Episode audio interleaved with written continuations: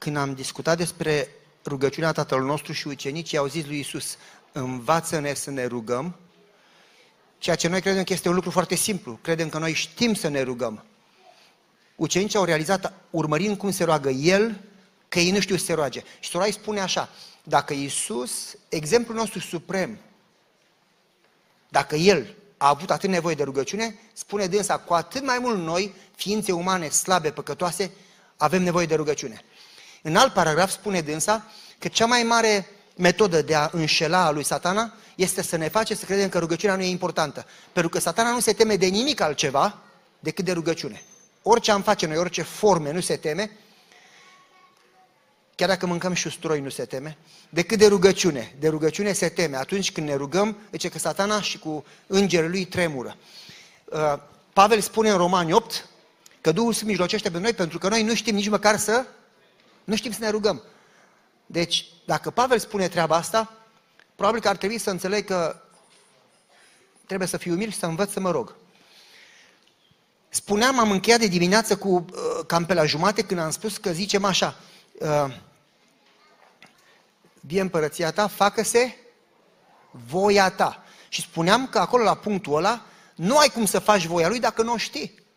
Și nu ai cum să o știi dacă nu asculți. Și noi în rugăciune nu mai vorbim. Niciodată nu ascultăm. Și că spune dânsa că rugăciunea nu trebuie să-L informeze pe Dumnezeu, că El deja știe, ci mai îndată noi să ascultăm de El decât să vorbim.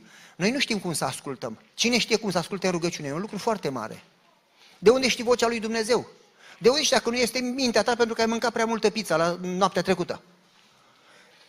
Vă spuneam într-un exemplu, și asta probabil că l-ați auzit de o mie de ori, uh, soția mea mă sună la fiecare 4-5 ore și mă întreabă, băi, ai mâncat? Și eu spun, am mâncat, sunt ocupat. Păi nu știi, că dacă nu mănânci, încep să tremuri, mănâncă puțin acolo, mănâncă un măr, mănâncă o banană, mănâncă un sandwich. Nu pot, mai am comitet, acum lasă-mă în pace. Băi, mănâncă puțin. Ok, vezi că te sună în două minute. Ok, te iubesc, te iubesc, papa. Peste două minute, băi, ai mâncat? Am comitet. Măi, te sun din nou peste două minute, mănâncă un sandwich. Ok, I love you, I love you, bye, bye. Peste două minute sună din nou. Da, am mâncat. Ok, te sun peste patru ore. Pa, pa, I love you, I love you. Peste patru ore din nou, hei, ai mâncat? N-am mâncat. Ia-mă un sandwich. Ok, gata, iau, știu că mă suni, gata, am înțeles, iau sandwich I love you, I love you, bye, bye. Când conduc acasă, când stăteam în casa dinainte, treceam printre munți. Când trec printre munți, pierd semnalul. Când pierd semnalul, sună telefonul și zice, banană, I love you. De unde știu că e soția? De unde știu că e soția? Păi știu mesajul, că mi spune de o mie de ori, l-am învățat pe din afară, și știu vocea, că vorbesc cu ea toată ziua și ne cunoaștem. Dacă mă suni matale, nu știu vocea matale, zic cine e la telefon. Dacă mă sună soția, nu întreb cine e la telefon, că după aceea trebuie să dorm în sufragerie. Zic, spune ce vrei și te ascult. De ce nu știm vocea lui Dumnezeu? Păi eu cu soția vorbesc tot timpul de-i cunosc vocea. Trebuie să vorbești cu Dumnezeu tot timpul, să te înveți. Cu cât petreci mai mult timp cu El, cu atât ai cunoști vocea. Trebuie să petreci timp cu Dumnezeu. De aia spune rugați-vă fără încetare. Rugăciunea nu este când te pleci pe genunchi și te rogi 5 minute sau o jumătate de oră sau știu eu, două ore. Rugăciunea este rugați-vă fără încetare. Este o comuniune continuă, o, o relație, o legătură continuă în care nu-ți permiți să te separi de Dumnezeu pentru o clipă. Căci fără El, spune, spune Iisus în Ioan 15, fără mine sunteți nimic, nu puteți face nimic. Nu îți permiți să te încrezi în tine ci realizezi cât de deștept ai fi, cât de educat, cât de experien- cu câtă multă experiență, că fără Dumnezeu nu poți face nimic de calitate. Și tot ce faci nu e, are rezultate bune. Și atunci nu-ți permis să te separi de El. Dacă te rogi fără încetare și dacă petrești timp cu El și dacă vorbești cu El de toate, în toate domeniile, după un timp începi să înveți și vocea lui Dumnezeu și mesajul. Că Dumnezeu nu se schimbă. E același ieri, azi și mâine. În Biblie, dacă te uiți cu toți, cu Iosif, cu Daniel, cu toți a lucrat la fel, cu Moise, nu se schimbă cu tine, lucrează la fel. Dumnezeu are aceleași metode. Dacă petrești timp cu el și cu Biblia, începi să-i cunoști și mesajul și vocea. Problema este că noi am vrea să cunoaștem vocea lui Dumnezeu fără să petrecem timp cu Dumnezeu. Mai mult decât atât, ne uităm după ajutor și după minuni, fără să ne uităm după relație. Ce-ar fi dacă m-ar interesa de soție numai ce poate să facă, dar nu, nu să ne iubim? Trebuie să fie o relație deasupra de interese. Și spuneam că trebuie să-i cunoști vocea și să zici, Doamne, facă-se voia ta, Dar nu numai așa la sfârșitul rugăciunii ca un slogan. Da, da, da, da, uh, facă-se voia ta în numele Lui Iisus, amin. Ăla e un slogan. Și dacă Dumnezeu nu face ce am cerut, mă supăr. Trebuie când zici să spui din inimă, să dorești ca Dumnezeu să facă voia Lui, chiar dacă ție nu-ți place și să o accepti chiar dacă nu o înțelegi. Și să ai încredere că El știe mai bine în înțelepciunea Lui. Și în cazul ăsta, păi să vă dau un, un exemplu cu facă-se voia ta. Uh, ați auzit de istorioara lui Jennifer Rothschild. Ați auzit? Cine știe? Cine a auzit? A citit cineva pe internet? Nu, nimeni, la eu, la eu, ok. Uh, Jennifer Rothschild lucra la o emisiune de radio creștină, baptistă, și, așa cred, nu sunt sigur, și tânără, 38 de ani, avea o fetiță micuță și la un moment dat nu mai vede bine. Se duce la doctor și doctorul îi spune, ai retinoza pigmentasii sau ceva de genul ăsta, o boală de ochi care nu are uh, vindecare. Și în decurs de 2 ani îți pierde de absolut complet, absolut niciun fel de vedere pe veci. Și nimeni, niciun doctor nu poate să te vindece. Uh, și i-a spus doctorul, nu avem ce să-ți facem, boala asta nu are vindecare.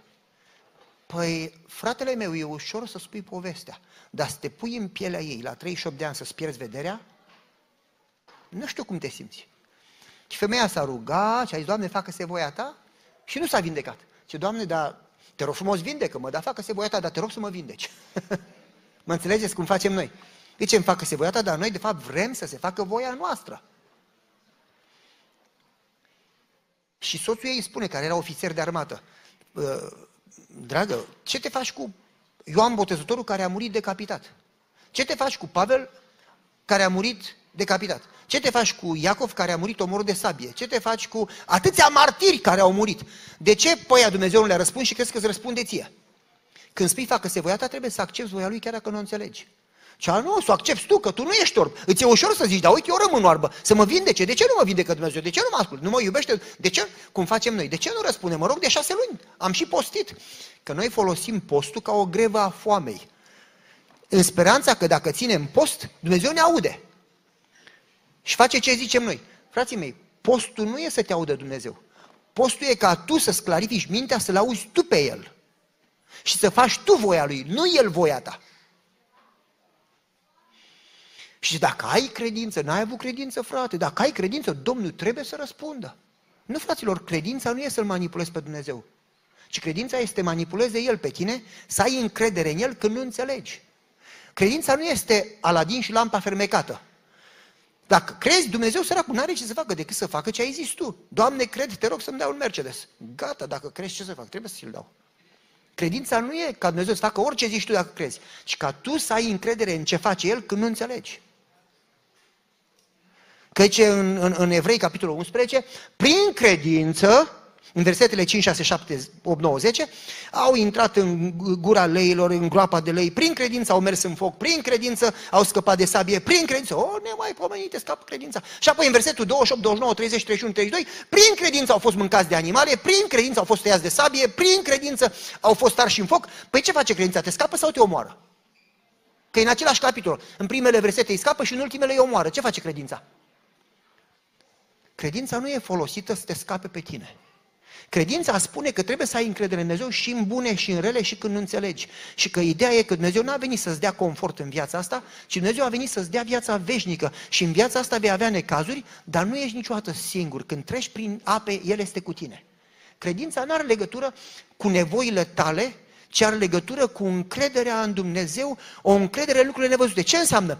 Zice, zice prin credință. Zice, credința este substanța, spune în greacă, este substanța lucrurilor nevăzute. Ce este substanța? Dacă e cuvântul din greacă, este substanța, se traduce așa. Este un lucru care stă sub și tot ce e clădit deasupra se menține datorită acelui lucru. E o fundație care este sub viața de credință și toată viața de credință stă pe temelia aia și aia nu se vede fundația. Credința este ceea ce ai tu ca în tot ce se întâmplă în viața ta, prin orice îi trece, să nu te zdruncini pentru că știi că Dumnezeu este cu tine. Credința nu e să te ajute sau să te încurce, ci să te încrezi în El indiferent de circunstanțe. Să știi că Dumnezeu nu doarme, Dumnezeu este în control, Dumnezeu știe ce se întâmplă acum și Dumnezeu este cu tine, nu e singur și la nevoie o să-ți dea tărie și o să te ajute atâta cât știe El că trebuie. Aia e credința. Acum, trecem mai departe. Jennifer Rothschild, ce ce? Doamne, vindecă, rămân oarmă, vindecă-mă, Doamne, am credință, Doamne, am postit, Doamne, vindecă-mă, nimic. La un moment dat s-a supărat pe Dumnezeu, nu a mai mers la biserică, n-a mai vrut să se roage, a intrat în depresie, numai de asta vorbea, ce a, a rămas oarbă, sunt nenorocită, am fetiță mică, la 38 de ani nu mai pot să văd, păi uite, sunt oarbă și Domnul nu mă ascultă, numai negativ. S-a supărat și cu soțul, tot timpul supărată, după șase luni, după un an, după un an jumate, soțul zice, gata, ajunge. Ajunge cu plânsul. Hai înapoi la servici, hai înapoi la biserică, hai înapoi. Păi nu vezi că sunt oarbă? Văd. Ideea e că tu, tu nu vezi că Domnul e cu tine. Păi cum? Că nu e cu mine, că dacă era cu mine mă vindecam, uite de cât timp mă rog și uite ce probleme am. Și soțul zice, gata, de ajuns. De azi înainte, înapoi la treabă, că dacă stai tot timpul și te gândești la necazuri, intri în depresie și pierzi și mai mult încrederea în Dumnezeu. Hai la treabă. Păi cum să fac treabă că sunt oarbă? Lasă mai când se oprea curentul, te duceai și știai exact unde sunt lucrurile. Nu-i așa? Când se oprește curentul, nu știți de unde să luați? Bine, dacă le ia soția și le pune în altă parte, nu le mai găsești, dar altfel le găsești. Așa. Și zice, uite aici, mergem până la bucătărie. Știi să mergi? Bineînțeles că știu, e casa mea. Ok, hai la bucătărie. Ajunge la bucătărie, acum tocăm ceapă. Cum să dacă întoc degetele? Hai mă, lasă că știu unde e cuțitul, a luat, a tocat ceapă. Acum facem mâncare, sunt cu tine. Acum deschidem aragazul, acum o săptămână, două împreună, ce lasă-mă că mă descurc singură, n-am nevoie de tine. S-a descurcat singură să pună rufe la spălat. După două săptămâni, zice, acum mergi la serviciu. N-am cum să merg la serviciu, că sunt oarbă. Lasă mai că ai cum. Prima zi merg cu tine. Cinci pași până la ușă, deschizi ușa, închizi, doi pași până la lift, te întorci, apeși pe butonul de jos, se oprește liftul, ieși din lift. Patru pași până la scări, două trepte, patru pași înainte, deschizi ușa, șase pași cobor din pe deperotoar, 23 de pași le numărau, mergeau împreună, 1, 2, 3, 23 de pași în parcare, ai ajuns la stația de autobuz, aici întrebi și tu pe cineva autobuzul numărul 11, te sui în autobuz, patru stații, te dai jos, mergi împreună cu ea, numără. Nu știu cât, 16 pași până la scări, patru trepte, deschizi ușa, atâția, ai ajuns la oficiul tău. Ce, că vrei să ții minte? Ziua următoare la fel, ziua următoare la fel, o zi, două, trei, o săptămână, două. Ce lasă că nu mai trebuie să numeri, că știu și eu, patru pași până acolo, cinci pași până acolo, 23 până acolo, deschizi ușa, uși trepte la autobuz. După două spun, gata, acum știi singură, te descurci, mâine mă duc și eu, că îmi pierd serviciu, mă duc și eu la serviciu, că sunt ofițer de armată, trebuie să mă... Nu mă iubești, m-ai părăsit, nici tu, nici Dumnezeu, mă las singură. Ce, hai, nu te mai plânge, acum mâine mergi singură. Mâine se duce la autobuz singură, necăjită, sunt părăsită, nu mă iubește nimeni, nu sunt singură. Marți se duce singură, miercuri se duce singură, joi când se urcă în autobuz, șoferul zice, Doamnă, n-am văzut pe nimeni să fie atât de iubit cum ești matale. Ce vorbești, nu vezi că sunt necăjită și sunt singură? Ci că, Doamnă, tu nu știi, nu vezi. Păi cum să văd că sunt doarbă și șoferul ce chiar că ești doarbă? Păi să spun eu ce nu vezi. În fiecare zi, când vii la autobuz, e un ofițer de armată care merge în spatele tău cu mâinile așa. Și când te sui în autobuz, pleacă și se suie în mașină și merge după autobuz. Și când te dai jos din autobuz, merge în spatele tău până ajungi la ușa de la servici. Când ajungi la servici, te salută, blow să kiss, adică pune mâna pe inimă și zice, te iubesc. Și tot timpul merge în spatele tău. Nu ești niciodată singură, numai că nu vezi. Cam asta este, fraților. Noi când trecem prin credință, nu suntem singuri. Numai că nu vedem. O, Domnul m-a părăsit. Nu te-a părăsit Domnul, tu ești orb. Dacă a dat pe Fiul Lui pentru tine, de ce te-ar părăsi acum? Că Dumnezeu s-a schimbat, Dumnezeu nu se schimbă. Dar noi, dacă nu simt, frate, dar nu simt că Domnul, frate, credința nu e electricitate. Bzz, oh, mă iubește Domnul, am simțit. Credința nu se simte, nu se vede, nu se calculează, nu se miroase, nu se atinge. E hotărârea ta să crezi cuvântul lui Dumnezeu care zice niciodată nu te voi lăsa. Poate să mute munții din loc, iubirea mea nu se va muta de la tine. E, o, e un cuvânt care Dumnezeu nu minte și tu trebuie să zici dacă Domnul a zis așa, nu trebuie să simt, nu trebuie să merit, mă iubește că copilul lui și pentru că a dat pe fiul lui pentru mine. Punct și cred. M-ați înțeles? Și Dumnezeu onorează credința aia. E clar? În, în concluzie, în momentul în care vrei să faci lucruri la Dumnezeu, nu ai nevoie să simți, nu ai nevoie de dovezi, nu ai nevoie să înțelegi. Ai nevoie să te încrezi în cuvântul Lui și să zici, Doamne, facă-se voia Ta, oricare ar fi, chiar dacă nu o înțeleg, am încredere pentru că știu că Tu ești Dumnezeu. Știu că mă iubești. Știu că e mai sigur să fac ce zici Tu decât să fac ce zic eu. Pentru că eu cred că știu tot, dar Tu știi viitorul. Eu nu știu viitorul, tu știi pictura de ansamblu, eu nu știu. De aceea planul tău nu face sens, dar e mai bun ca al meu. Totdeauna planul lui Dumnezeu nu face sens. Planul lui Dumnezeu totdeauna se pare că e nebun, adică e fără rost. Îi spune Dumnezeu lui Noe să construiască o barcă. Păi nu plouase niciodată, niciun rost. Îi spune Dumnezeu, auzi, lui, lui, lui, lui Gedeon să iau un ulcior și o trompetă. Păi cum te duci mă la război cu un ulcior și o trompetă? Ia și tu o sabie, un pistol, un tank, ceva, dar nu cu, cu ulciorul și trompeta. Păi e normal? Planul Dumnezeu nu e normal, frate. Îi spune Dumnezeu lui Iosafat să pună corul în prima linie de bătaie. Păi vrei să cânti în corul ăla? Că eu nu vreau. Prefer să stau la coadă când merg la război.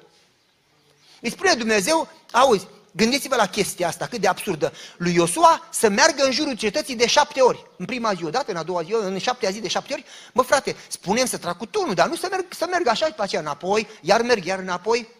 Nu face niciun sens planul lui Dumnezeu. Planul nostru face sens. Uite, ne întâlnim la comite, discutăm patru ore, tu faci aia, tu faci aia, gata, am făcut un plan. Și rezultatele? Zero. Nu?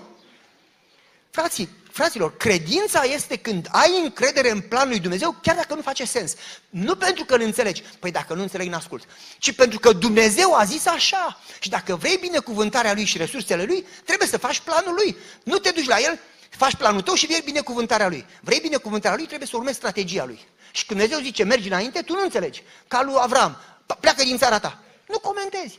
Aduci copilul jertfă. Nu comentezi. Dumnezeu zice sari, sari. Nu te interesează pe cât o să coste. Dacă Domnul a zis așa, așa faci. Aia înseamnă când zici, facă-se voia ta. Nu ne ducem la rugăciune și spune Domnului voia noastră și a spune, Doamne, te rog binecuvintează și faci tot ce te-am rugat, dar facă-se voia ta, dar te rog să faci voia mea. Amin. Facă-se voia ta înseamnă să ai o încredere în El oarbă. Și pe măsură ce vezi cum Dumnezeu a lucrat în trecut, înțelegi că de fapt poți să te încrezi în Dumnezeu și că e mai sigur să te încrezi în planul lui decât în planul tău.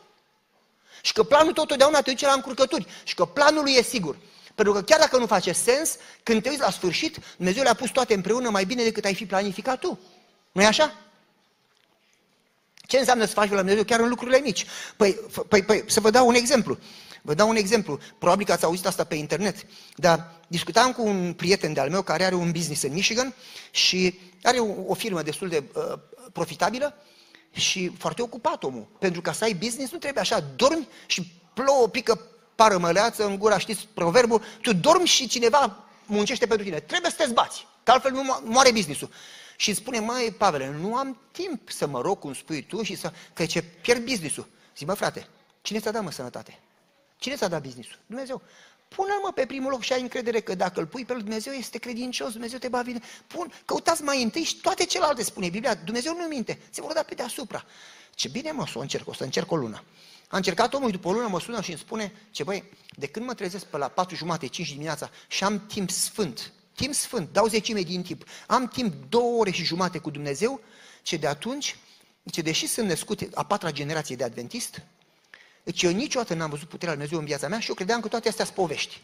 Și de când petrec timp cu Dumnezeu, văd mâna lui Dumnezeu lucrând ca niciodată, aud vocea lui, Dumnezeu lucrează la fiecare două, trei, patru zile, se întâmplă ceva și zice, am început să văd prezența lui cu copiii mei. Înainte, tot timpul de ataca satana era un scandal. Acum am văzut că prezența lui Dumnezeu e în familia mea încât satana nu are acces. Dumnezeu învelește casa mea cu, cu cum spune acolo, un hedge de protecție. O, e, e, în greacă e, în ebraică e șalat și în greacă e panoplia. Este ca o, ca o acoperire în jurul tău. Când zice satana lui, lui Dumnezeu, lasă-l pe mâna mea și vezi, și pe aceea satana zice așa, că ți-ai pus în jurul lui și a casei lui, zice acolo, un șalat. Ai pus un zid de protecție și nu poți să-l ating. Când petrești cu Dumnezeu, Dumnezeu pune o protecție în jurul tău și satana nu are acces și îmi spune, văd de când mă rog, altă atitudine în viața copilor mei, văd altă atitudine în viața mea, văd altă înțelegere cu soția, plus că am început să aud vocea lui Dumnezeu, mă inspiră ce să fac și ce men, eu am fost toată viața adventist, dar până acum n-am experimentat vocea lui Dumnezeu. De când îmi petrec timp în fiecare mea, să schimba viața. Și pe aceea zic, băi, degeaba îmi spui, până nu spui o poveste, nu te cred. M-a sunat peste câteva săptămâni, hai să spun o poveste. Și ce conduceam prin Michigan pe Interstate 94, prin zăpadă, ninsese de trei zile și trei nopți, tot câmpul era numai zăpadă și mă rugam în minte, în loc să conduc și să ascult la news, mă rugam, Doamne, ajută-mă să fac voia Ta. Nu numai să zic, facă-se voia Ta, ci să fac voia Ta. Dacă ai vreun plan, spune sora uite acolo că ce Iisus nu-și făcea planuri pentru el, ci în fiecare dimineață primea planul de la Tatăl. Și pe aceea, punct pe ce așa ar trebui și noi, să predăm planul noastre înainte al Dumnezeu, gata să le împlinim sau să renunțăm la ele și apoi să-i cerem planul Lui pentru ziua respectivă și să ne încredem că El va completa ceea ce noi n-am făcut în dreptul nostru. Așa spune dânsa, am paragraful aici. În fiecare dată să cerem plan, Doamne, fii cu mine azi, mă pun la dispoziția ta, folosește-mă, dacă e un om necăjit. Sunt atât de ocupat că văd numai lista mea și niciodată n-am timp de alții. Deschidem ochii, să fiu ca Isus, să mă las folosit. Și ce mă rog așa acum, pentru planul lui, să fac voia lui. Doamne, arată-mi voia ta ca să o fac. Cum am spus azi dimineață cu fotbalul, când vorbea nevasta cu mine, băi, fă cu tare, fă cu tare și eu, aha, aha, aha. De eu n-aveam habar ce zice, că eram cu ochii la televizor. Așa face un rugăciunea. Doamne, vreau să fac voia ta, aha, dar n-am habar ce zice Domnul. Și zice, în timp ce mă rugam, Dumnezeu m-a inspirat în minte. Uită-te la dreapta. Mă uit la dreapta și ce soție, zice, dragă, zice, e o movilă în câmp departe. O movilă albă. Și soția zice, dragă, tot câmpul e movile. Și tot câmpul e alb. Ce nu, nu, nu, Dumnezeu m-a inspirat să mă uit ceva în câmp. Nu, dragă, nu e nimic, stai liniștit. S-a dus frumos, a întors înapoi, s-a întors înapoi, a oprit pe dreapta, a luat-o prin câmp, prin zăpadă, a mers așa până departe, departe, o movilă albă, când s-a apropiat era un bătrân. Părul alb, halat alb de spital, nins peste el, la mână o bandă și scria numele lui și aici scria Alzheimer's. Plecase de la nursing home, de la casă de bătrâni, se duc acasă și a uitat adresa. Și a căzut și a nins pe el. L-a luat prietenul meu frumos în brațe, nu pot să vă spun numele, a fugit cu el la mașină, l-a dus la spital, doctorul i-a zis, mai câteva minute și era prea târziu, i-ai salvat viața. Doctorul sună la fata bătrânului, fata bătrânului vine și zice, ce mă bucur că ne-ai dat cu mașina peste el. Ăsta zice, cum era să dau cu mașina peste el, că nu era în șosea, era pe câmp. Cum adică nu era pe șosea? Nu, era pe câmp, departe, căzut, acoperit cu zăpadă. Păi ce, cum l-ai văzut dacă era acoperit cu zăpadă? Păi ce, dacă spun zici că nebun. Hai, spunem. Păi ce, mă rog și Dumnezeu m-a inspirat să mă uit la dreapta și m-am uitat. Ce, cum, Dumnezeu a vorbit cu tine? Da. Păi spune în Biblie că oile mele cunosc glasul meu. Păi dacă nu cunoști glasul lui, înseamnă că nu ești oaia lui. Probabil că capră sau altceva, știu eu. Că zice, oile mele cunosc glasul meu. nu e așa? Așa scrie, așa în Biblia mea. Nu știu dacă în noastră poate la scrie altfel. În Biblia mea zice, cine are urechi, pe aceea în Apocalips, să audă, Duhul Dumnezeu îți vorbește, dar noi suntem prea ocupați cu noi și nu auzim ce zice Duhul. De aici, Doamne, facă-se voia Ta. Doamne, vorbește -mi. Dumnezeu vorbea cu Avram, vorbea cu Moise. Ce credeți că s-a schimbat? Avram nu era frate superman, conducea supercar, mânca superfood și folosea superglu. Avram era om ca tine și ca mine. Dacă Dumnezeu a vorbit cu Avram, Dumnezeu vrea să vorbească cu tine. Vrea să vorbească cu mine. Dumnezeu vrea să comunice cu noi, numai că noi nu ascultăm. În momentul în care te pui la dispoziția lui, Dumnezeu îți vorbește. Dumnezeu încă vorbește astăzi. Și ce Dumnezeu vorbește cu tine. Și ce da, Dumnezeu mi-a spus să mă uit la dreapta. Ce gata, vreau să fiu la biserica ta. Păi stai puțin, noi nu mâncăm porc. Nu contează, mănânc ce mâncați voi. Păi stai puțin, noi nu ne închinăm duminica, ne închinăm sâmbătă. Mă închin și marțea. Când vreți voi, atunci mă închin. Păi dar de ce vrei să vii? Că nu cunoști, n-ai făcut studii biblice, nu ne cunoști. Ce nu mă interesează. Toate bisericile îți au numai teorie. Vreau să vin la voi că voi aveți prezența reală a lui Dumnezeu. Și eu n-am nevoie de teorie, am nevoie de Dumnezeu. Ați auzit? Toate bisericile au numai teorie, dar voi aveți prezența lui Dumnezeu și asta, asta îmi trebuie. Ce-ar fi dacă, într-adevăr, am avea toți prezența lui Dumnezeu să o umblăm cu Dumnezeu? Vă dați seama ce atractiv ar fi biserica? Ok, zice, facă-se, nu mai continuăm aici, că asta era prima parte de azi dimineață. Acum am încheiat partea de dimineață, acum continuăm cu partea de după amiază. Ce urmează mai departe? Zice, ziceam așa, începi cu, intrați pe porțile lui cu laude, după aceea te focalizezi pe Dumnezeu, nu? Vie împărăția ta, facă-se voia ta, așa este? E totul despre El. Nu întâi despre tine, ci întâi te uiți pe tine și te focalizezi pe Dumnezeu. Uiți de tine. El să crească și eu să mă micșoresc. După aceea, în partea a treia, ce ce? Pâinea noastră, iartă greșelile noastre și noi ce pe noi. Acum de-abia, după ce l-ai pus lauda și l-ai pus pe Dumnezeu și nevoile lui și voia lui și împărăția lui și toate astea pe primul loc, după aceea poți să prezinți și nevoile tale. Că mă întreabă oamenii, păi dacă nu prezint nevoile mele, am voie vreodată să le prezint? Păi spune acolo în Biblie, aruncați toate îngrijorările asupra lui. Bineînțeles că ai voie. Necazul e că noi nu înțelegem acolo când spune ce ecbalo. Ce înseamnă ecbalo? Ecbalo se folosea când aruncai ceva, așa se traduce. De exemplu, foloseau când aruncau pietre sau când aruncau demonii din cineva. Tu chiar stau, tu, tu, să scoți afară demonii. Se folosea cuvântul ecbalo. Înseamnă să arunci ceva tare de tot departe, așa de departe, că nu poți să-l mai iei înapoi.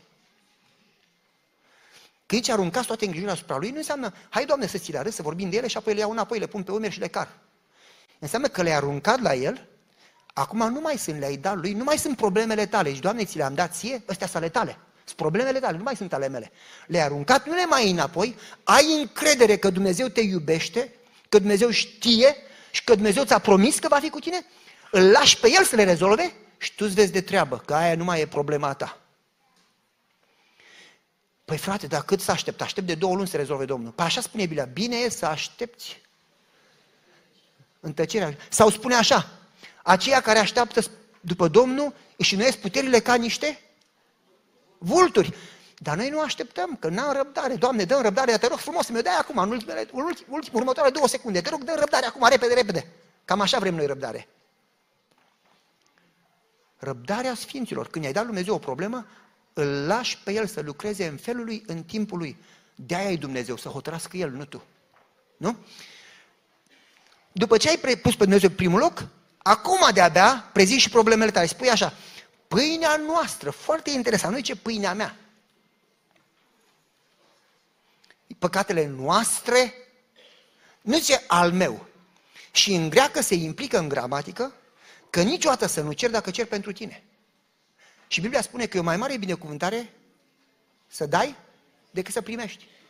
Iar sora îi spune că nimeni nu se roagă bine când cere o binecuvântare pentru sine. Nimeni nu se roagă bine când cere o binecuvântare pentru sine. Spune că Dumnezeu nu ni le dă.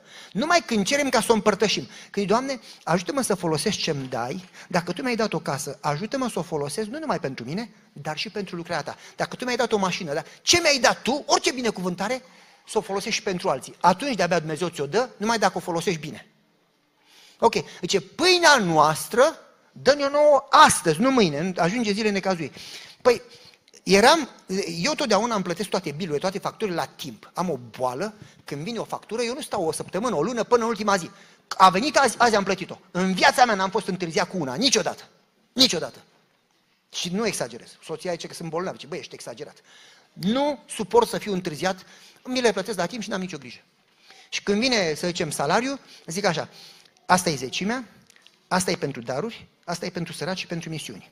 Asta este pentru școală pentru copii, asta este pentru facturi și asta rămâne de mâncare. Mi le-am organizat și nu mai am grijă. Păi frate, le-am pus eu toate deoparte, nu știu ce, am plătit facturile și am luat zecimea, am pus-o la plic, am trimis-o, de fapt am intrat pe internet și după aceea iau banii de școală să plătesc școala copiilor. Ca să nu stau cu banii în casă, să nu fie cineva ispitit să ia să-i cheltuie, să-i toace, știți? Ca precum iepurii morcovi, că repede se toacă banii. I-am luat banii, hai la școală, mă sui în mașină, ploua. Mă sui în mașină, o iau la stânga, o iau la stânga și la stânga. Școala era chiar în spatele proprietății noastre. Când ajung la școală să intru pe proprietatea școală, o tânără, care o botezasem eu cu vreo trei luni înainte, plângea. Plângea cu lacrimi de crocodil, știți? Adică plângea de se rupea. Și opresc mașina lângă și zic, de ce plângi?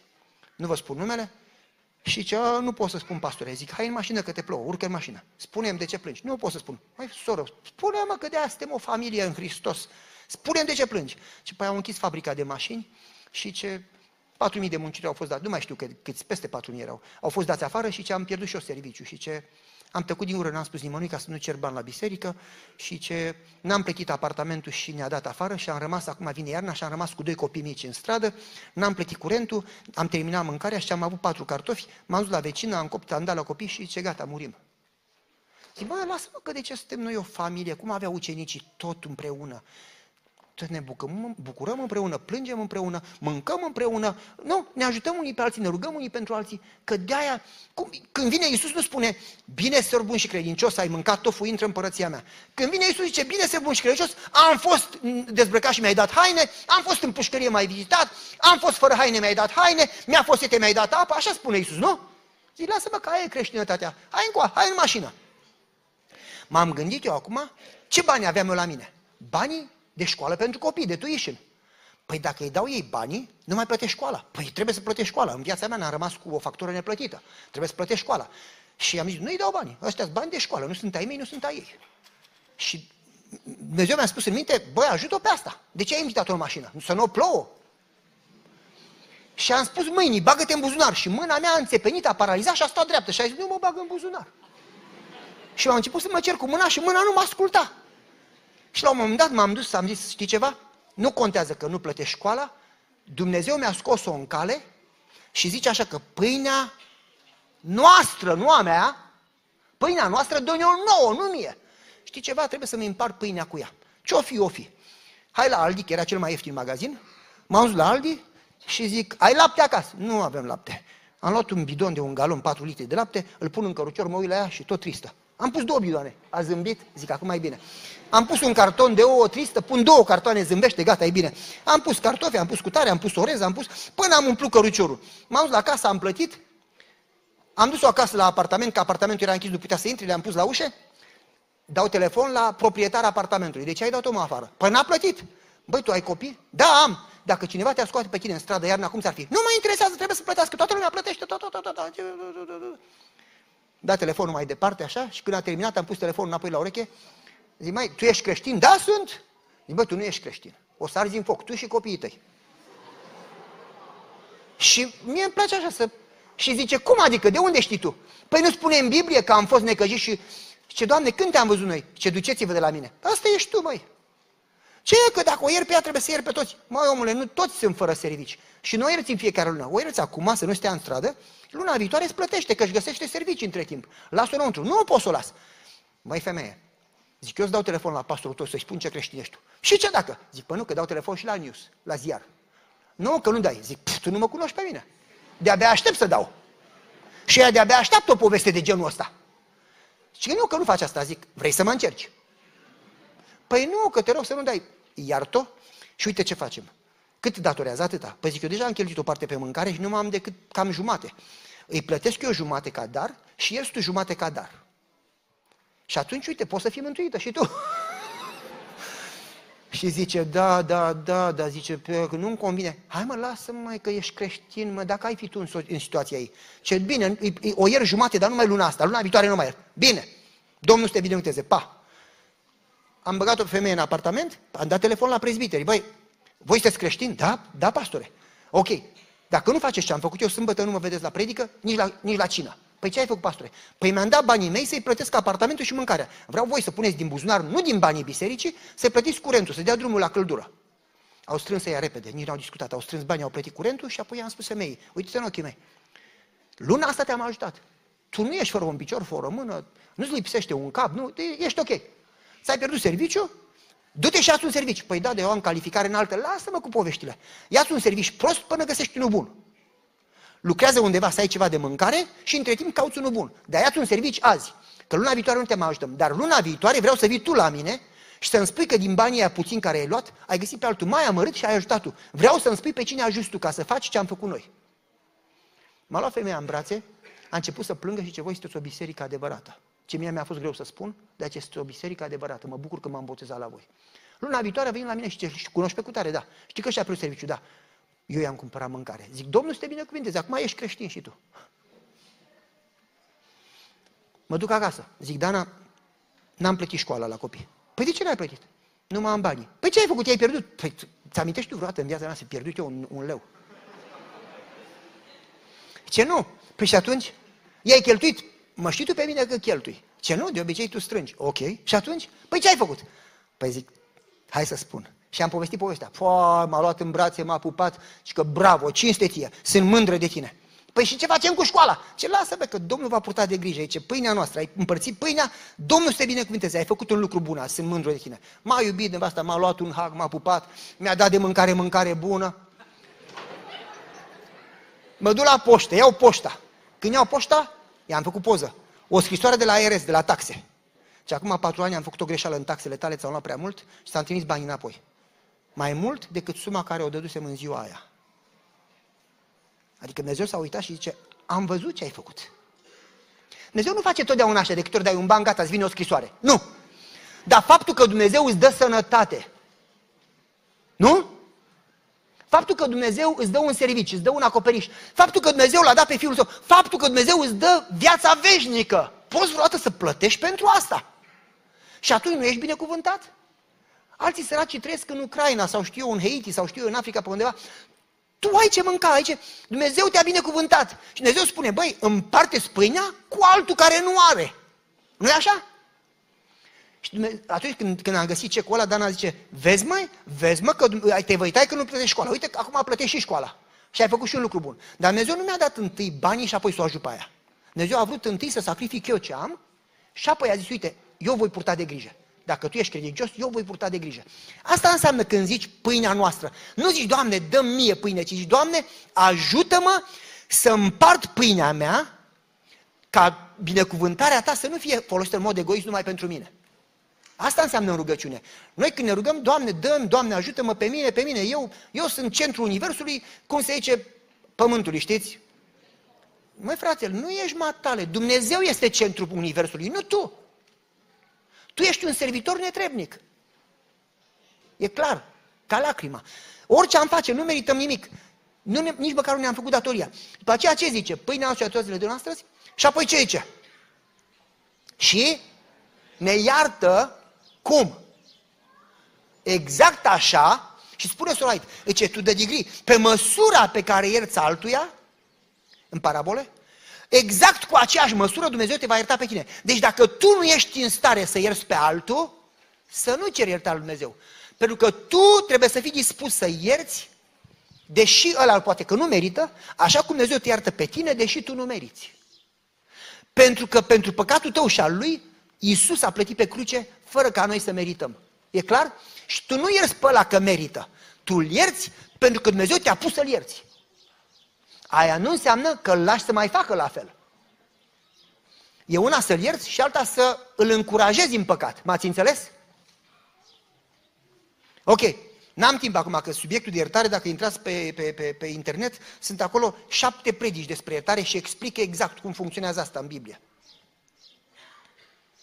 Ca de exemplu, zice, împăratul i-a chemat pe servitori și ăsta avea o datorie la altul și zice, dați banii înapoi. Și un servitor datora cât? 10.000 de talanți de aur. Păi frate, știți cât e aia? E 160.000 de ani de lucru. În jur de 160.000 de ani, 160.000 de ani de lucru, salariu pe 160.000 de ani. Păi frate, dacă 160 de în primul rând că tu nu trăiești decât 80 de ani. Cum ai putea să-ți dai datoria? Că zice, zice ăla, zice creștinul ăla, necreștin, zice așa, iartă-mă și îți voi plăti înapoi. Puf. E inconștient. Creștin inconștient. În primul rând, iartă-mă și îți voi plăti. Păi frate, creștinul ăsta confundă harul cu legea. Că ce iartă-mă e har. Și îți voi plăti, îți merite. Dacă îți plătesc înapoi, n-am nevoie de iertare, că ți-am dat bani. Dacă mă ierți, n-am nevoie să mai plătesc, că m-a iertat. E una ori alta, nu poate să fie amândouă. Iartă-mă și îți voi plăti înapoi. Nu se poate să fie amândouă. Dar așa sunt creștinii noștri. E cu har, dar și eu trebuie să fac ceva. Pe ori e harul, ori ești tu. Ha? Ce iartă-mă și voi. Și pe ce îți voi plăti înapoi? Păi frate, tu ești inconștient. Cum poți tu să plătești înapoi 10.000 de talanți de aur? Când el câștiga, un, un soldat roman câștiga un dinar pe zi. Și 10.000 de talanți erau valoarea salariului de 160.000 de ani. Păi tu trebuie să trăiești 160.000 de vieți sau mai mult și să nu folosești bani nici pe mâncare, nici pe curent, nici pe nimic, tot să-i dai și tot nu plătești dacă mai pui și dobânda. Păi tu nici nu trăiești asta, nici o șansă în veci să plătești. Cum poți să, trăiești, să plătești sângele lui Isus? Cum poți tu să plătești viața veșnică? Cum poți? Ce o îți voi plăti înapoi. Păi dacă faci asta și asta și asta, meriți. Nu meriți nimic, rob netrebnic. E totul har nemeritat, prin credință, prin har. Ca să nu se laude nimeni, așa spune Biblia. Dar ăsta nu înțelege credinciosul ăsta care merge la adunare. Ce iartă-mă și îți voi plăti înapoi. Și împăratul dă din cap, zice, băi, tu nu înțelegi deloc, dar te iert. Îl iartă și ăla iese afară și întâlnește pe unul care îi datora lui munca pe trei luni, nu pe 160 de mii de ani. Și îl sugrumă, zice, băi, dacă nu-mi plătești, dau, te bag în pușcărie. Și când aude stăpânul, ce face? Îl ia pe ăsta și zice, băi, eu te-am iertat pe tine și tu la rândul tău trebuia să-l ierți pe ăla. Și pentru că nu l-a iertat pe ăla, nici eu nu te mai iert pe tine, l-a pus în pușcărie. Și apoi ce zice Biblia? Zice, iertați și veți fi iertați. Nu judecați și nu veți fi judecați. Cu ce măsură judecați? Cu măsura aia vi se va judeca. Și noi știm treaba asta. Dar noi nu suntem în stare să iertăm pe unul care ne-a greșit în timp ce vrem iertare de la Dumnezeu. Hello? M-ați auzit? Dacă vrei să te duci în preția lui Dumnezeu și aștepți iertare, trebuie și tu să fii dispus să-l ierți pe fratele tău. Chiar dacă nu merită. Că nici tu nu meriți. Să zici, Doamne, am încredere că Tu îmi vei vindeca rana care mi-a făcut-o și că Tu îl vei ajuta să se îndrepte și eu îl iert. Așa cum a spus Isus. Cum a spus Isus când era pe cruce? Doamne, iartă-i? Nu știu ce fac, e satana care îi conduce. Nu știu, dacă ar fi conștienți, Doamne, iartă-i, amărâți. Nu? Ce zice? Iartă-ne păcatele noastre, așa cum iertăm și noi la alții.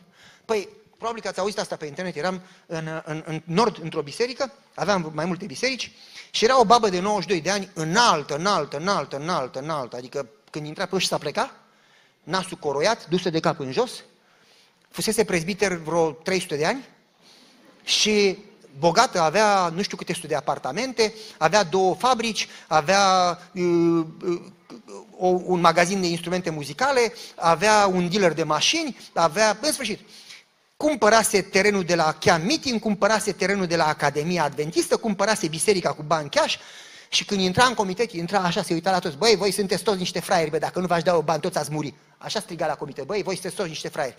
Tu faci așa, tu faci așa, tu faci așa. Și toată lumea se apleca și făcea ce zicea aia, că dacă nu se supără împărăteasa. Și eu m-am dus, am salutat-o frumos, am vorbit cu ea și zice, pastore, am mutat 17 pastori înainte, dar dacă nu faci ce zic eu, te mut.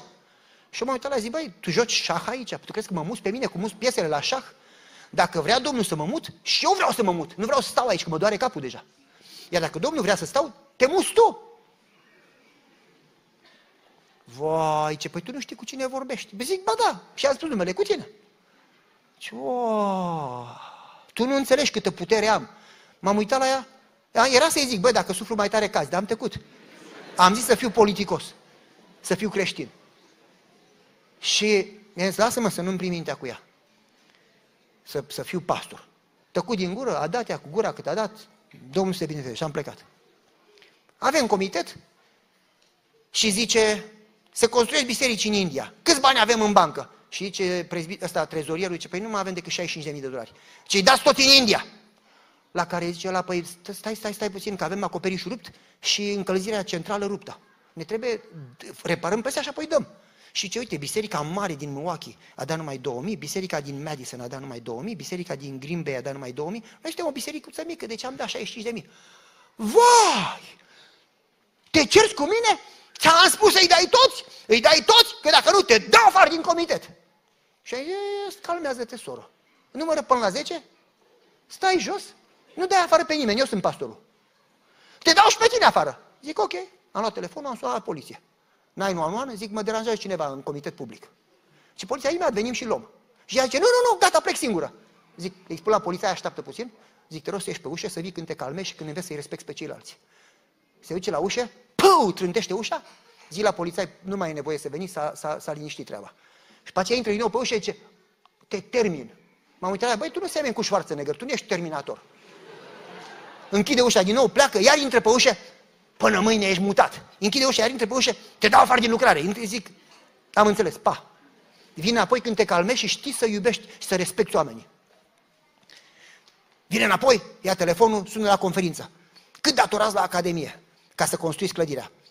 2 milioane și jumătate, 2,4 milioane. Ce-ți dau un cec pe loc de 2 milioane și jumate dacă nu spui pastorul ăsta. M-am simțit așa de bine ca niciodată în viața mea, că niciodată nimeni n-a pus atâta valoare pe mine. 2 milioane jumate. Adică, oh! și zice, îți dau 2 milioane jumate dacă nu spui pastorul ăsta. Iar președintele conferinței zice, mi-ar place să primim banii, dar nu putem, trebuie să înveți să respect pastorii. Ce, oh, nu-ți mai dau niciun ban. Pac, a închis telefonul.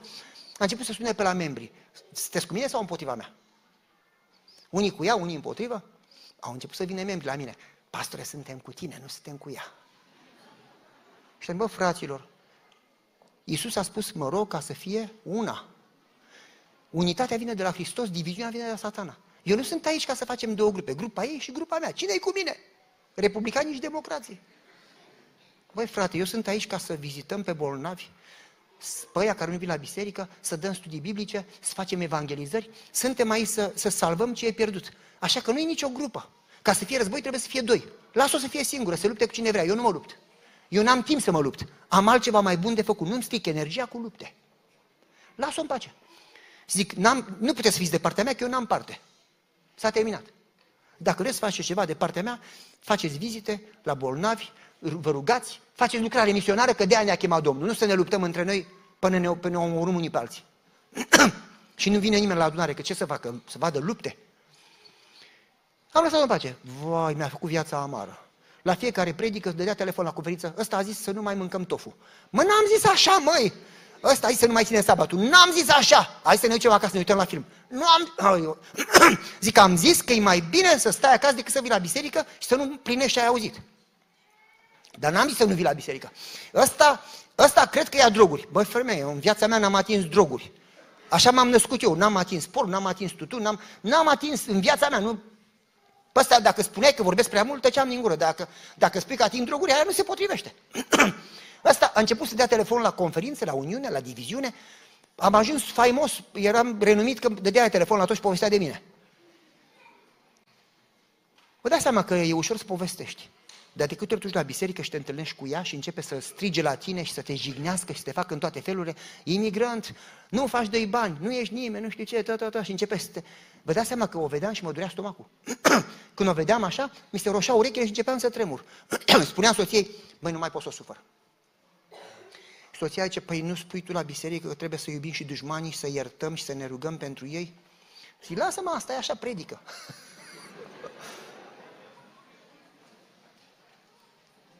soția zice, măi, nu trebuie să te rogi pentru ea. Zic, ce bă, păi nu te rogi pentru satana, măi. Ce nu trebuie să te rogi pentru ea și să o iubești, că Iisus o iubește. Lasă că dacă o iubește Domnul ajunge, nu mai trebuie să o iubesc și eu. Lasă că ajunge. Mulțumesc. La un moment dat, ne-am rugat trei luni, și eu și soția, și după trei luni a căzut pe gheață și a rupt uh, șoldul, și a rupt mâna, a intrat în spital, n-a mai ieșit, a murit. Nu, nu pentru asta m-am rugat. Eu m-am rugat ca Domnul... așa. și soția zice, du-te și vizitează la spital. Zic, ok, mă duc. Ce nu te duci cu mâna goală, cumpără flori. Zic, eu nu stric banii pe asta. M-am dus la Aldi, că erau cele mai ieftine flori, 2 dolari și 49 de cenți, pe, pe 3 sau pe 4 trandafiri și i-am luat pe cei mai păliți, pe cei mai ieftini dau banii pe ea, pe păi dușmanul meu, de ce să dau banii? Că nu, nu stric banii așa, nu? M-am dus și zic, ți-am adus flori și să mă rog pentru tine. A luat florile cu mâna stângă, ca nu era ruptă, și mi-a dat cu el în cap, ce, ieși afară să nu te mai văd. Zic, nici eu nu vreau să te văd, papa. M-am dus acasă, zic, eu nu mai mă duc. Și soția zice, dai telefon la conferință, le spui că ești afară din lucrare. Păi de ce, de ce să ies afară din lucrare? A ieșit ea, am scăpat. Și soția zice, păi tu nu ești un urmaș al lui Hristos, tu nu ești un pastor bun, ce Dumnezeu te-a adus aici pentru ea. Și acum încep să cred că de fapt a pus-o pe ea aici pentru tine. Pentru că Dumnezeu vrea să te învețe să iubești nu numai pe ea care te iubesc, că așa fac și păgânii, să iubești pe ea care te urăsc și să înveți să ierți pe ea care îți fac rău și să înveți să întorci obrazul. Așa spune Biblia sau nu spune așa? E ușor de zis și de predicat, e o, oh, ce vine. Dar e mai greu de făcut. Mai ales când cineva te-a rănit, te-a afectat, te-a înșelat, te-a vorbit. nu e așa? Și ce soția, aici e încercarea, dacă ești pastor adevărat. Să fii ca Hristos, să o ierți, să o iubești, să te rogi pentru ea. Zic, băi, dar e greu, mă. Și ce, uite, tu niciodată nu o să salvezi pe ea până nu o iubești atât de mult cât a iubit-o Hristos. Atât de mult încât să fii dispus să-și dai viața pentru ea. Zic, eu să-mi dau viața pentru asta. ce du-te în grădină și roagă-te, că acum avem vizitatori, n-am timp de așa ceva. Știam că dacă nu mă duc în grădină, nu am pace. M-am dus în grădină, Doamne, ajută-mă să scap de femeia, să mă lase în pace și soția și ea. M-a mustrat conștiința, zic, Doamne, ajută-mă să am puterea să o iert. Și pe aceea mi-a dat seama, Doamne, iartă-mă Tu pe mine, că eu nu sunt cum trebuie. Și eu nu știu să iert și eu nu știu să fiu ca Isus și eu nu sunt un pastor bun. Te rog să mă ierți și să mă ajut să o iubesc cum o iubești Tu. Și apoi am zis un lucru care îmi, pare rău, îmi părea rău când îl ziceam. În timp ce mă rugam, îmi părea rău că îl zic. Zic, Doamne, mi-e foarte greu, dar așa cum Iisus a murit pentru ea, dacă o pot salva să fie în cer, Iisus și-ar fi dat viața numai pentru unul. Și eu sunt dispus să-mi dau viața dacă o femeie poate să fie iertată și mântuită. Așa că sunt dispus să-mi dau viața mea ca ea să fie salvată. În momentul ăla am avut în sfârșit pace. Și am știut că Dumnezeu m-a iertat pe mine și că Dumnezeu va lucra. Și soția zice, uite aici, am făcut cornulețe pentru vizitatori, ia o parte din ele, du-te la spital să nu vii acasă până nu te rogi cu ea. Fă tot ce poți să o salvezi, că Iisus a murit pentru ea. Am luat cornulețe, frate, din alea bune, se rup în buze, miros frumos, cu, cu gem de caise în mijloc, bune, cele mai bune care poți să le mănânci, numai când mă gândesc când lasă gura apă.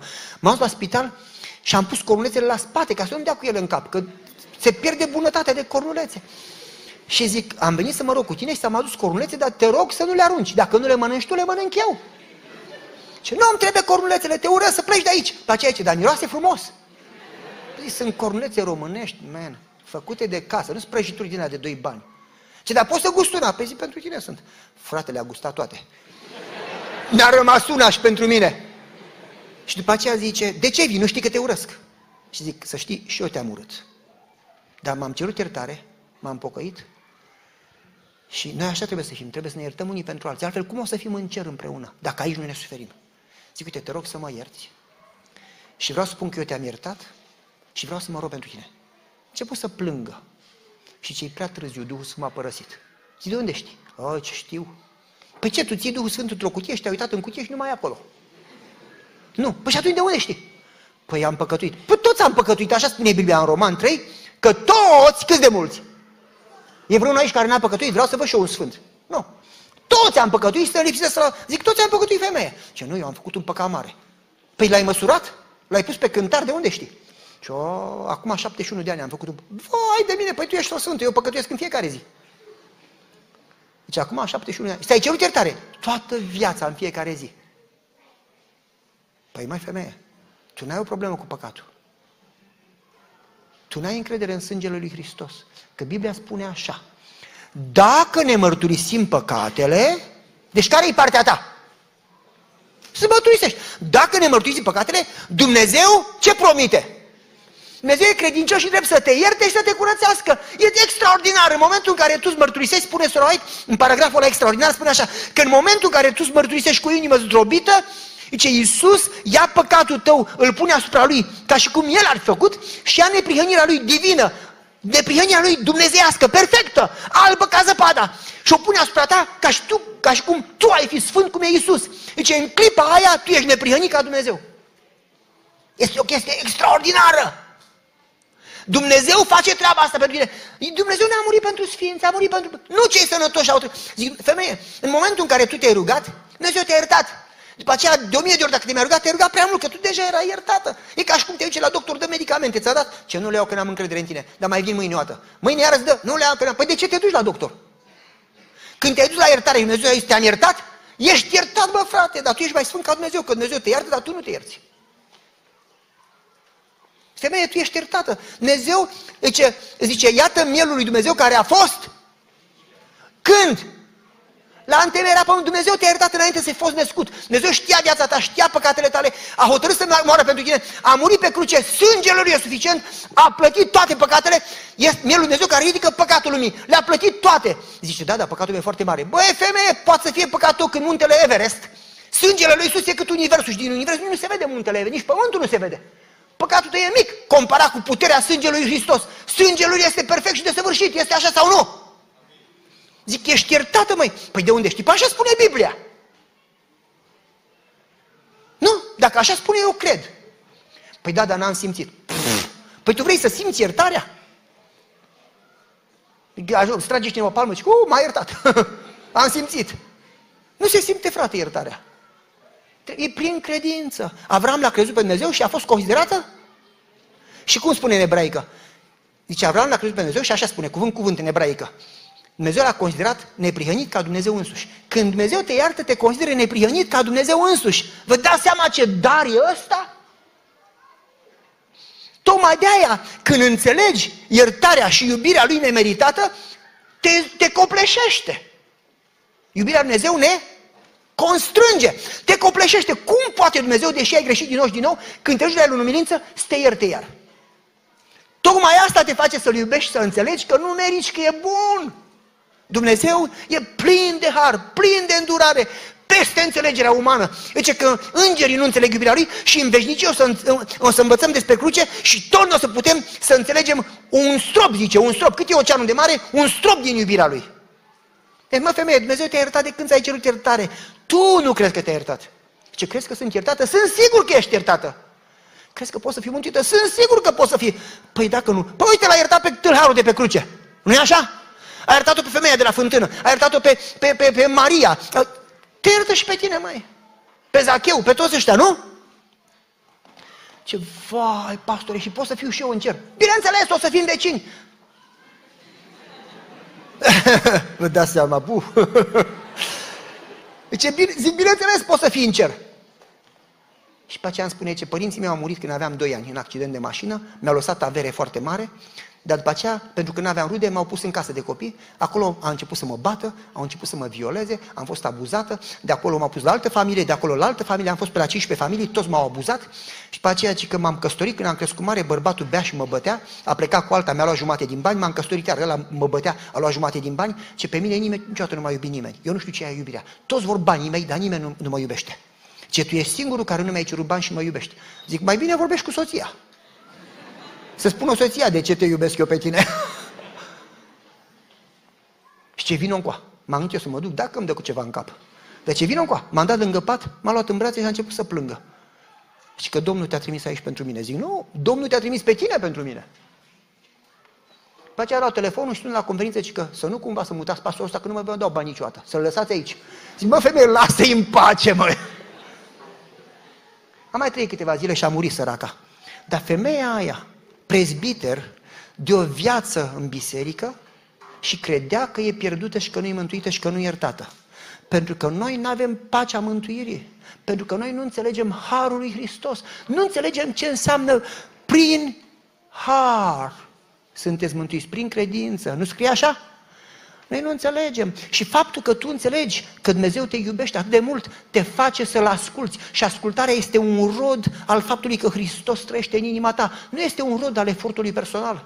Acum nu intru în asta, că e altă poveste. Dar când zici, iartă-ne păcatele noastre cum iertăm la alții, asta înseamnă că tu ești dispus să-L iubești pe la care nu merită, ești dispus să-L ierți și ești dispus să-L ajuți, deși te-a afectat. Pentru că Dumnezeu te iubește pe tine, deși l-ai afectat. Și dacă Dumnezeu ți-a iertat 10.000 de talanți, poți și tu să ierți 300 de dinari. M-ați înțeles? Aia înseamnă, oamenii care n-au înțeles iertarea sunt oameni care nu iartă pe nimeni. Pentru că oamenii care au înțeles cât de mult i-a iertat Dumnezeu pe ei, oamenii ăia sunt plini de milă și iartă și ei pe alții. Care nu iartă pe alții, sunt ei care nu au experimentat iertare, sunt ei care nu au experimentat har, sunt ei care nu au fost iertați pentru că nu înțeleg iertarea. Ăia sunt oamenii duri care fug și copiii și câinii de ei. Oamenii care îl știu iubi la Dumnezeu sunt oameni plini de milă. Spune Sorai că atunci când avem milă și compasiune, arătăm caracterul satanei. Oh, e tare, nu? Și spune că atunci când caracterul Hristos trăiește în noi, arătăm blândețe. Că Iisus era blând. Așa este. Învățați de la mine că sunt blând și smerit, fratelor. E ușor să ții sabatul, noi trebuie să-l ținem, nu mă înțelegi greșit. Dar e mai greu să fii blând și smerit, plin de bunătate, de, de răbdare, de poai de mine când conduc și văd pe alții conduc paralel și încet, ui de răbdare. Zic, Doamne, ajută-mă să fiu blând și smerit. Noi trebuie să învățăm chestiile astea. Ok, ultima parte din rugăciune, timpul a trecut. Mi-a dat fratele 50 de minute, dar n-am specificat 50 de minute literale sau 50 de minute profetice. Nu mi-a spus. Ne iartă păcatele noastre și nu ne duce pe noi în ispite. Păi aici e o problemă, frate.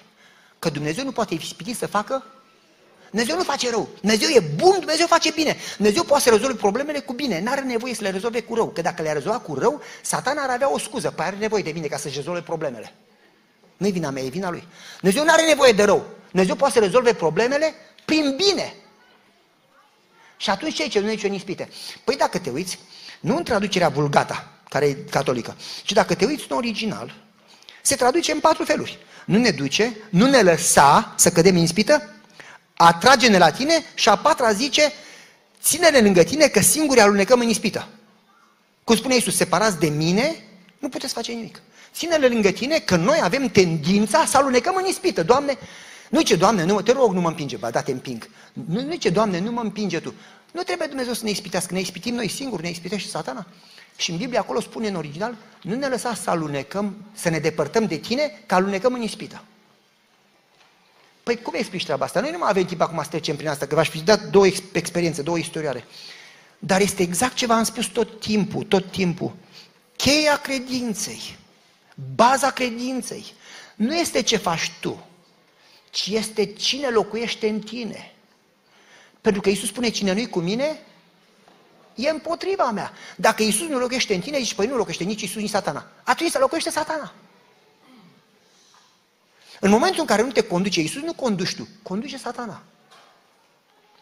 Cheia credinței este în permanență să te rogi, rugați-vă fără încetare. Nu înseamnă că ții ochii închiși când conduci. Înseamnă că în permanență ești conștient de prezența lui Dumnezeu, umbli cu El, comunici cu El. Iisus spune așa în Ioan, eu nu vorbesc cuvintele mele, ci cuvintele care mi le dă Tatăl. Când vorbești, să-i ceri înțelepciune, Doamne, dăm înțelepciune înainte să cazi gura. Când acționez, nu fac lucrările mele, ci lucrările care mi le dă Tatăl. Înainte de a acționa, te rogi, Doamne, să fac asta? Dacă Dumnezeu zice nu, nu faci, frate. E mai bine să o faci mâine decât să o faci prea devreme, azi și pe aceea nu mai poți să o desfaci. Nu? În permanență să fii în legătură cu Dumnezeu. Asta e cheia credinței. De aceea spune că viața veșnică nu este ce știi sau ce faci, ci pe cine cunoști. Viața veșnică este să-L cunoști pe Dumnezeu. De aia că Hristos în voi, nădejdea slavei. De aia spune că cine are pe Hristos are viață și cine are Hristos are moarte.